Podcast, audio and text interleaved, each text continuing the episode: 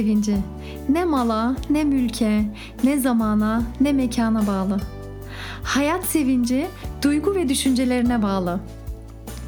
Duygu ve düşüncelerin mekanına, Pedagog Abla kanalına hoş geldin.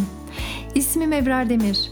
Uzman pedagog olarak kaybettiğin hayat sevincini tekrar bulman için seni destekleyeceğim. İyi dinlemeler. Selam. Bugün değersizlik hissinden kurtulman için ilk adımını atmanı istiyorum. Bunun için bu bölümü çektim ve sana öyle sadece kuru kuru hitap etmedim. Gerçekten kalpten ve gönülden seslendim. Önce değersizlik hissinden neden hemen kurtulman gerektiğini açıkladım ve kurtulabilmen için de tam 3 tavsiyede bulundum. Umarım faydalı olur. İyi dinlemeler.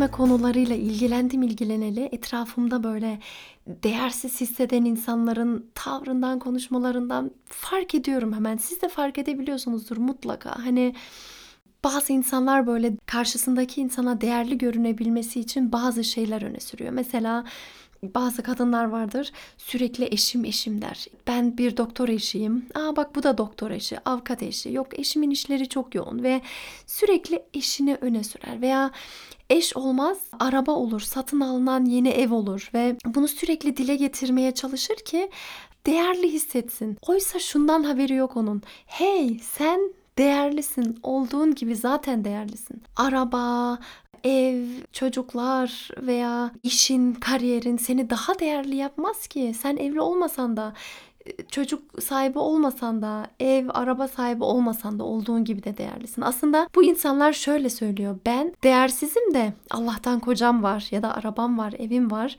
Kariyer yaptım da değerli oldum. Yoksa değerli değilim yani olduğun gibi değerli olduğunu bilmelisin. Bununla ilgili bir hikaye anlatayım. Benim böyle matruşka bebeklerim var bilirsiniz Rusya'dan gelen bu iç içe giren bebeler. Matruşka bebelerimle bazı soyut şeyleri somutlaştırmayı seviyorum. Elimde şu an matruşka bebeği var. En büyük böyle kabarık olan geniş olan bebe elimde. Diyelim ki ismi Ahmet Bey olsun. Ahmet Bey ben değerliyim diyor çünkü kariyer yaptığım şirket sahibiyim, milyonlarım var ve ne istersem canım ne isterse onu yaparım, onu alırım ve istediğim olur diyor. Bu yüzden değerliyim diyor.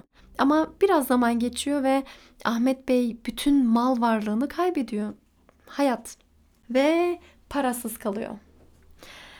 Bir matruşka bebeğini açtım. İçindeki bebeği çıkardım. Diyor ki neyse ya ben hala değerliyim. Çünkü benim ailem var, karım var, iki çocuğum var diyor. Bu sebeple ben hala değerliyim. Ama biraz zaman geçtikten sonra maddi sıkıntıların ardından işte anlaşmazlıklar yaşıyor ve eşiyle de boşanıyor. Derken eşini kaybediyor. Diyor ki bir matruşka bebeği daha açtım.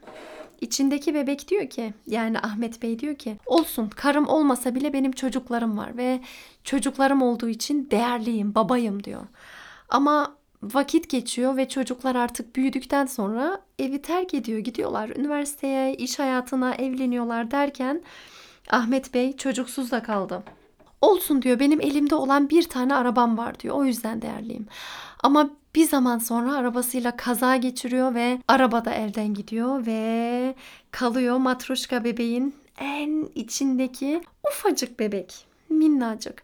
Ve bu Ahmet Bey'in özü. Ahmet Bey hiçbir şeyim olmasa da değerli olabilmeyi, değerli hissetmeyi öğrenmesi gerektiğini anlıyor.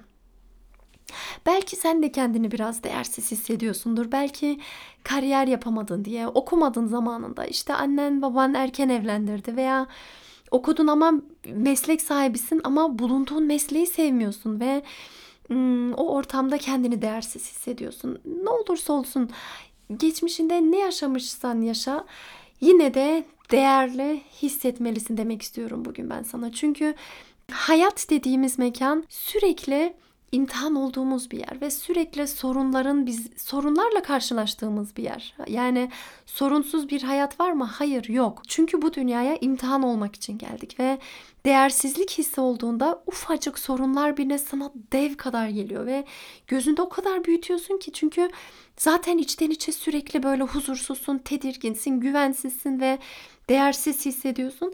En ufak gelen sorun bile seni sarsar. Bunu araştırmalar da çok güzel açıklıyor. Bir örnekle anlatayım bunu. Mesela bir öğrenci düşünelim. Benlik saygısı düşük olan, zaten benlik saygısı düşük olan kişiler aynı zamanda değersiz de hissediyorlar. Ve bu öğrenci bir sınıf arkadaşı diyor ki aptal aptal ve okul ortamını biliyorsunuz yani herkes sürekli böyle şeyler söyleyebiliyor.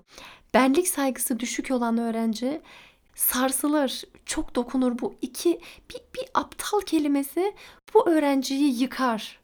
Çünkü hemen duygu ve düşünceler başlar. Biliyordum zaten kimsenin beni sevmediğini. Zaten ben burada ne işim var ki zaten o böyle. Hiçbir şey yapamıyorum ki gibi duygular, olumsuz düşünceler geliyor ama benlik saygısı yüksek olan bir öğrenci düşünelim şimdi.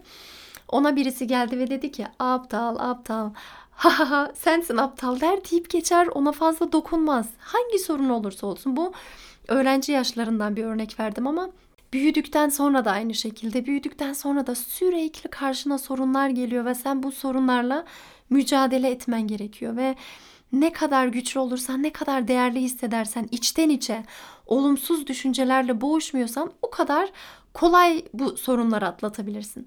Değersizlik hissinden kurtulmalısın. Çünkü sadece öz değer değil giden, kendine olan güven de gidiyor yavaş yavaş, kendine olan saygın da gidiyor, şefkatin azalıyor, neşen kalmıyor ve gitgide sağlıksız bir insan olmaya başlıyorsun.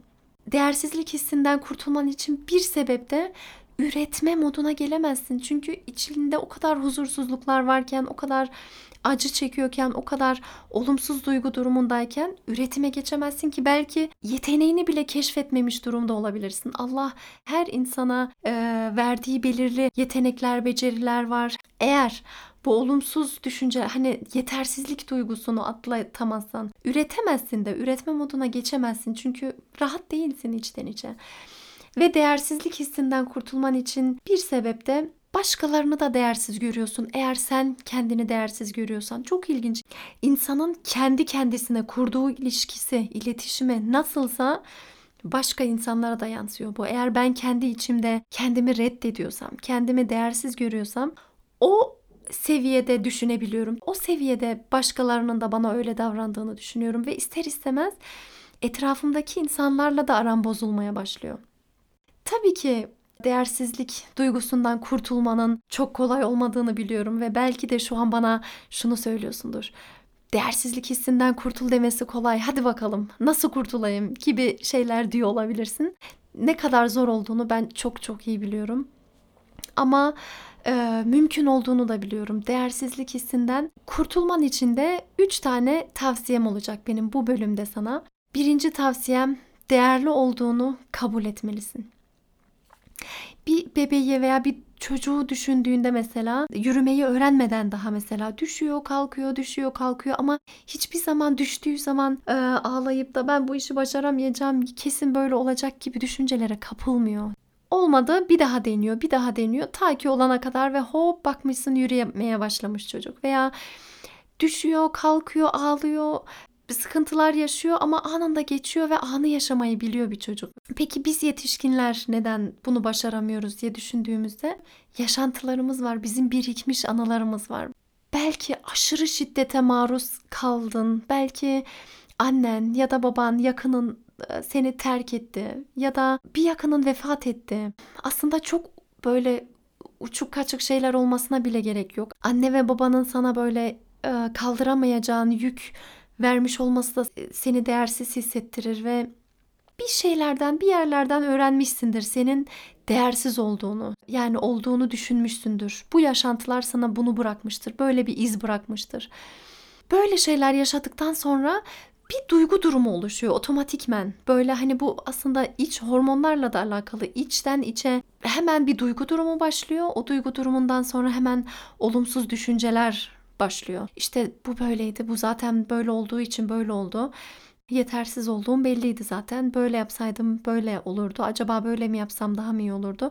İnsana deli eden düşünceler bunlar ve gerçekten bu düşünceleri fazla ciddiye almamayı öğrenmen gerekiyor. İnsan tabii içten içe böyle bazı inançlar olunca inanıyorsun ona ve senin gerçeğin haline bile gelebiliyor.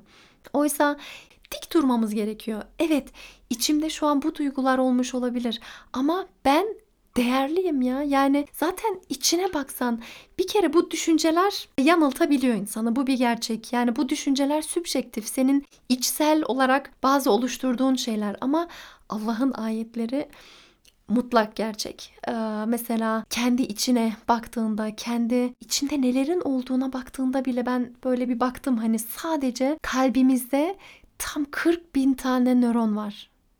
Bağırsaklarımızda 500 milyon tane nöron var ve beynimizde 100 milyar nöron var. Ve bu nöronlar canlı yani yaşıyor. Bir, bir şey bir işlevi var o nöronların ve ben şöyle diyorum hani şirket olsan içinde kaç kaç milyar çalışanın var senin ve bu kadar değerli bir varlıkken Allah seni insan olma sorumluluğunu sana yüklediyse, Allah sana bu dünyada iyilik yapmanı emredip kocaman sorumluluklar yüklüyorsa eğer o zaman sen değerlisin.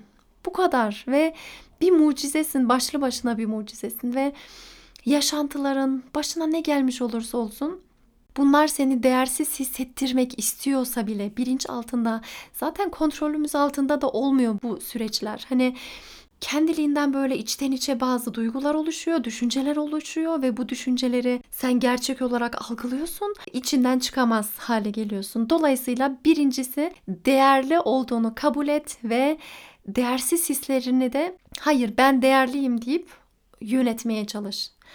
Duygularını mutlak gerçekmiş gibi algılama. İkinci tavsiyem değersiz hissettiren anılarını topla çok genç bile olsan eminim bir sürü değersizlik hissettiğin anların vardır. Eminim çünkü bu hayatta yaşıyorsan eğer olmaması mümkün değil zaten. Ben dedim madem böyle tavsiyede bulunacağım hani anılarını toparla diye. Şöyle bir denedim benim hangi anım var ya dedim. Beni değer en çok değersiz hissettiren anı nedir acaba dedim. Aklıma birkaç şey geldi ve ilk geleni söylüyorum. Ta ortaokul zamanlarındayım şimdi ve ben eğitimimi Almanya'da aldım. Almanya'da okullarda uniform giyinilmiyor. Okulda serbest giyiniyor herkes kendi ne giyinmek istiyorsa onu giyiniyor ve ilkokuldan sonra babam beni biraz daha uzak olan bir okula gönderdi. E, çünkü o okul başarı seviyesi daha yüksekti. Yaban hani Alman olmayan öğrenci sayısı çok çok azdı. Daha iyi bir eğitim almam için Oraya gönderdi babam beni ama tabii ben orada kendimi yalnız hissettim. Biraz böyle sınıfımda tek Müslüman olmak beni böyle çok çok zorladı ve spor dersinden çıktık. Kızların ayrı odası var tabii erkeklerin ayrı odası var ve biz orada hazırlandık. Tekrar üstümüzü başımıza giyindik ve oturduk. Küçük bir oda düşünün. Kare ve duvarlara yapışık olan banklar var ve herkes birbirini görüyor. Hani çember kurduğunu düşün ama kare şeklinde oturuyoruz. Derken yanımda oturan kızın kulağına bir şey söylediğini duydum. Sonra yanındakine söyledi ve o yanındakine söyledi derken bir zaman sonra fark ettim ki her arkada yani her kız e, kulağına söylenilen kız benim pantolonuma bakıp gülüyor. Benim pantolonumda da yamalar vardı. Annem dikmişti böyle diz kısmı tabii yırtılınca. Yama yapardı annem. Derken bu böyle devam etti. O yanındakine söyledi. Pantolonuma baktı güldü. O yanındakine söyledi. O yanındakine söyledi. Aman ya Rabbim. Yani 15 belki 15-16 tam sayısı hatırımda değil ama tas solumda oturan kıza kadar bu böyle devam etti ve aslında benim onlara baktığımı da fark ettiler ama buna rağmen devam ettiler. İşte öğrencilik hayatında böyle çocukken ne bileyim hassas olmuyorsun bu konularda. Bilemiyorsun bunun ne kadar karşındaki insanı kırdığını düşünemiyorsun demek ki. Ben böyle aşırı şey hissettim. Hani bir yandan pantolonumu çok seviyorum. Bir de o pantolonlarım benim en çok sevdiğim pantolonlarımdı. Annem çünkü sorardı bana hani kalp mi olsun yoksa yıldız mı olsun şekli kendim seçebiliyordum ve annemin eli değmiş yani çok sevdiğim pantolonlar onlar neden bunlar böyle gülüyor tabii ki Onlar da varlıklı aileden geliyor ve bir pantolon yırtılırsa çöpe atılır ama böyle yapılmaz gibi düşünüyorlar demek ki. Her neyse o an çok değersiz hissettim. Tabii ki değersiz hissettim. Bu anımdan sonra bir sürü daha değersizlik hissettiğim anılarım oldu. Bu anıları düşünmesen de bir yerde duruyor böyle içinde. Bir, bir yerlerde ve e, bu anıları gerçekten tekrar akla getirip neler yaşanmış o an diye tekrar bir değerlendirmekte fayda vardır. Ki üçüncü adımda değersiz hissettiren anıları tek tek alıp bırakarak atabilmek için. Arkadaşlarım daha doğrusu o kızlar benim pantolonumdaki yamaya güldükleri için ben değersiz mi oldum?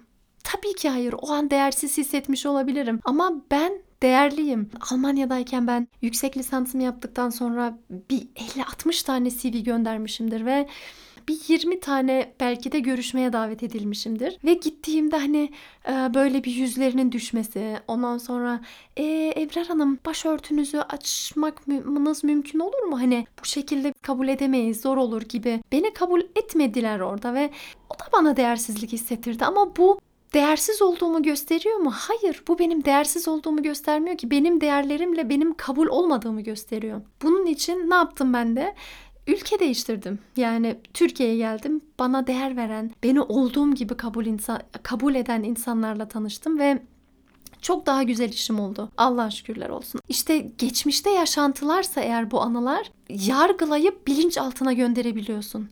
Yargılayıp bilinç altına mesela bir yaşantıdan sonra tamam sen pissin, sen böylesin, sen yine yapamadın, yetersizsin, yapamıyorsun. Bu, bu yargıyı bilinç altına gönderdiğimiz zaman 1, 2, 3 yığılıyor, yığılıyor ve artık kendi gerçeğimizmiş gibi, kendi gerçeğimiz haline geliyor. Yıllar geçtikçe de tabii ki çok çok daha da zorlaşıyor süreç. Değersizlik hissinden kurtulmanın kolay olmadığını çok iyi biliyorum ama bir şey daha biliyorum. Değersizlik hissinden kurtulman mümkün. Nasıl hani spor yap, kas kas geliştirmek için spor yaparsın ve belirli bir süre hep aynı hareketleri yapman gerekir ki kaslar oluşsun. Bu şekilde değerli hissettiren düşünceleri düşüne düşüne ve bazı sorunları içteki sorunları çöze çöze değerli hissetmek de mümkün. Tekrar bir toparlamak gerekirse bir Özünde değerli olduğunu bil. 2. Değersiz hissettiren anıları hatırla bu anılara tekrar bir şimdiki gözünle bak. Gerçekten değersizleştirebilir mi seni bir olay, kişiler veya durum seni değersizleştirebilir mi? Hayır bu mümkün değil. Bu yüzden üçüncü adımı at. Bu anıların seni değersizleştiremeyeceğine karar ver ve artık bu anıları bırak. Hiçbir olay, hiçbir mesele, hiçbir kişi seni değersizleştiremez. Sen buna izin vermedikçe.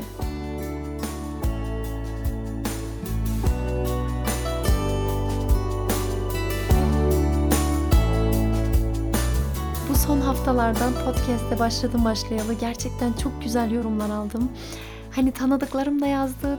Hiç tanımadığım insanların da bana yazmaları, geri bildirim vermeleri ve e, faydalandıklarını söylemeleri beni mü- müthiş motive etti ve şu an herkese çok çok teşekkür etmek istiyorum bütün geri bildirimleriniz için. Tek tük birilerine faydam dokunuyorsa ne mutlu bana. Instagram'da ya da Facebook'ta konuyla ilgili fikirleriniz olursa, oluşan duygu ve düşünceleriniz olursa bunu paylaşırsanız çok çok sevinirim.